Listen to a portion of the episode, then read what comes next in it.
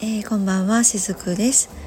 今日のハードサプリお伝えしていきます、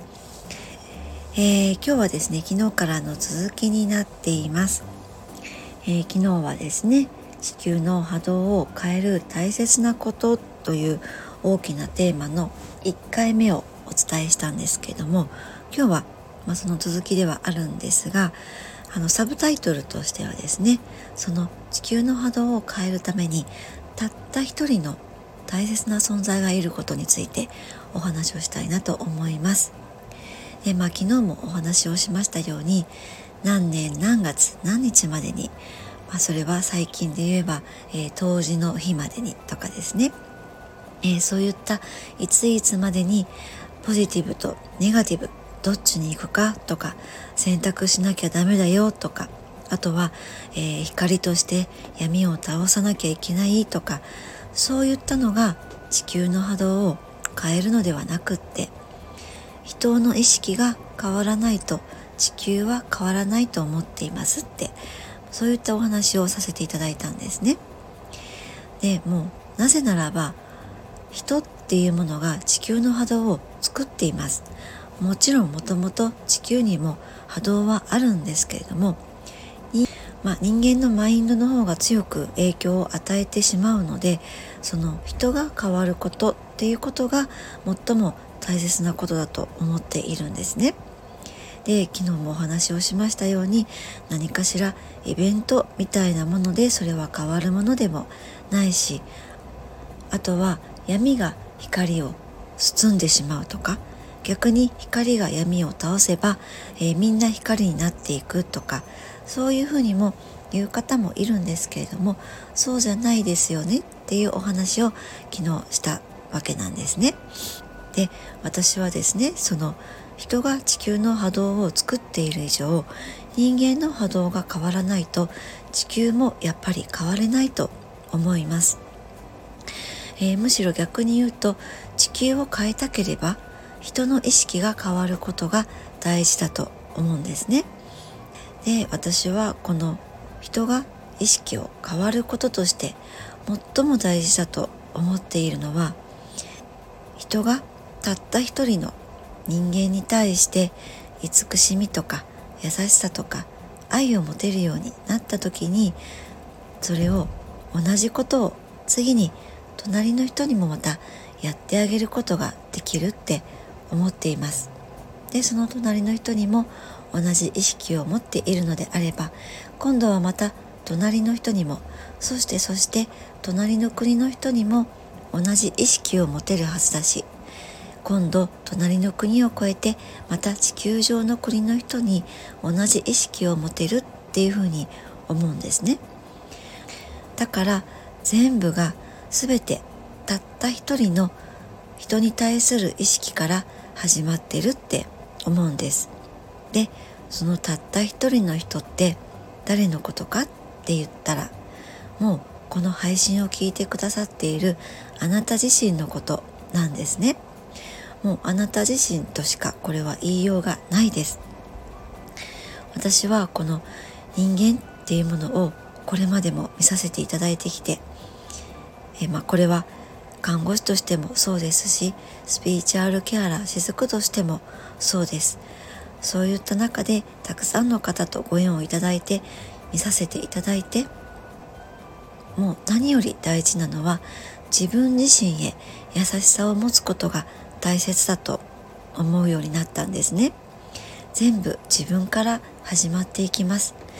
だからそれはですね自分のことを逆に敵にしてしまったら隣の人もまた敵だと思ってしまいます。そして隣の人を敵だと思うから隣の国の人を敵だと思ってしまう。そして全く知らない国の人たちの敵を作ってしまってそうやって戦争って起きてしまうのではないかなと思うんですね。もう隣の国の人が全く自分とは違うものだと思っている。だから自分とは関係ないと思っているからこそ平気で、まあ、ミサイルをね発射したりとか戦争が起こってしまうと思うんですね。もちろんみんな違ってみんないいっていう言葉もありますよね。えー、金子みすずさんの私も大好きな言葉の一つですでもそれは自分と違うから自分と関係ないよっていうことではもちろんなくってもうこれをですね宇宙の目から見るとしますこの地球全体をね見るとします、まあ、きっとね宇宙から見てるはずなんですけれども君たち同じ地球人なのにどうして争い合ってるのっていうことだと思うんですよね。ねこれを地球レベルでお話をすると、えー、例えばですね私の子供が通っていた幼稚園は空組、えー、星組月組花組とかそんな感じの名前があったんですね。こうクラスにそれぞれ名前があったんですけども。この中でねじゃあ空組の私があいつ花組なのにあいつと私は花組と空組だから違うやって言ってこう喧嘩をねふっかけちゃったりとか花組に先に手を出されたから、えー、空組の私もやり返すとか、まあ、そういった喧嘩が起こったりするとしますよね。でも先生から見るとみんな同じ園児なんですよね。もう何そこ喧嘩してるのってみんな私の大事な可愛い園児たちなのよ子供たちなのよっていう感覚だと思うんです。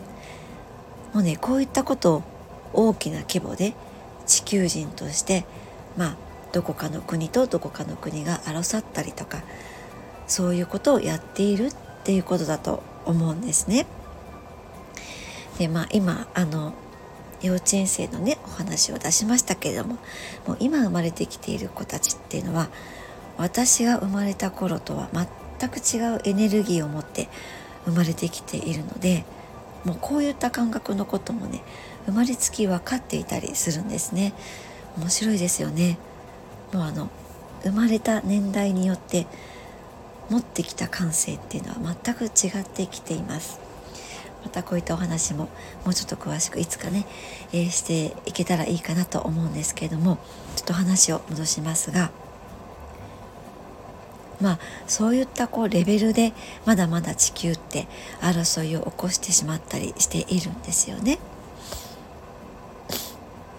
でもこのたった一人の人あなたという人を自分自身が愛することもう誰よりも味方になってあげて仲良くしていくことをしていったら隣の人にも絶対にその自分に向けている同じ目線を向けられると思うんですね。そしてそれがまた隣の人また隣の人強いては隣の国の人地球全体につながっていくと思うんです。もちろんこういった感覚に広がっていくのにこの地球であと何年かかるのかってちょっと私にはわからないです。まあここ数年のことではないですね。何十年先のことでもないと今の私は感じています。まだまだ地球上でね目に見えた形で争いがこうやってわかる以上はなかなか近い将来のことではないかなと思うんですけれどもそれでもこういった感覚の人たちが一人ずつでも増えていけばその一滴一滴のエッセンスがこう大きな大会ね大きな海となってきっと大きなパワーとなっていくと思うんですね。私のねサロンの名前に「雫」とつけているのにもそういった意味があったりします。自分のことを大切に思うそんな小さなひとしずくのかけらでも大きく集まることによってきっと大きな愛の力になっていくと思うんですね。私たちが今ここに来てそういったことに気づいていって自分のことをそうか大事にしなきゃいけないんだなっていうのを気づくようなそういうフェーズには来ていると思います、えー、だからこそこのコロナ禍になってよりスピリチュアルなところでいろんな形で目覚める人ってていうのは今たくさん増えていると思います。一人一人が自分を大切にしていったらどうなるんだろうってきっと愛にあふれる世界になっていくと思うんですね。だから今はですね大きなところでよし地球を私を変える一人になるぞとかそういった風なこう責任みたいなところで、えー、決して感じてくださらなくても大丈夫なんですけれども結局地球を変えるのはあなたがたった一人の人として自分をどう扱っていくかっていうこともきっと大事な関係を持ってくると私はそういうふうに思っています。自分を愛せるって自分にとってとっても素敵なことだと思うんですね。自分というものを全うできると思うんです。自分に優しくして愛を持って慈しんでいたらあ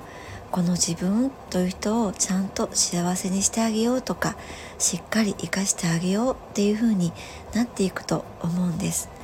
まあ、そういったことに気づいていくのが私はスピリチュアルの基本であると思うしあとは結果的にそういった意識の人たちが増えていくことで地球全体も変わっていくのではないかなっていうふうに思っています。はい。このお話は明日も続きますので是非お聞きになられてみてくださいね。今日も最後までお付き合いくださりありがとうございました。しずくでした。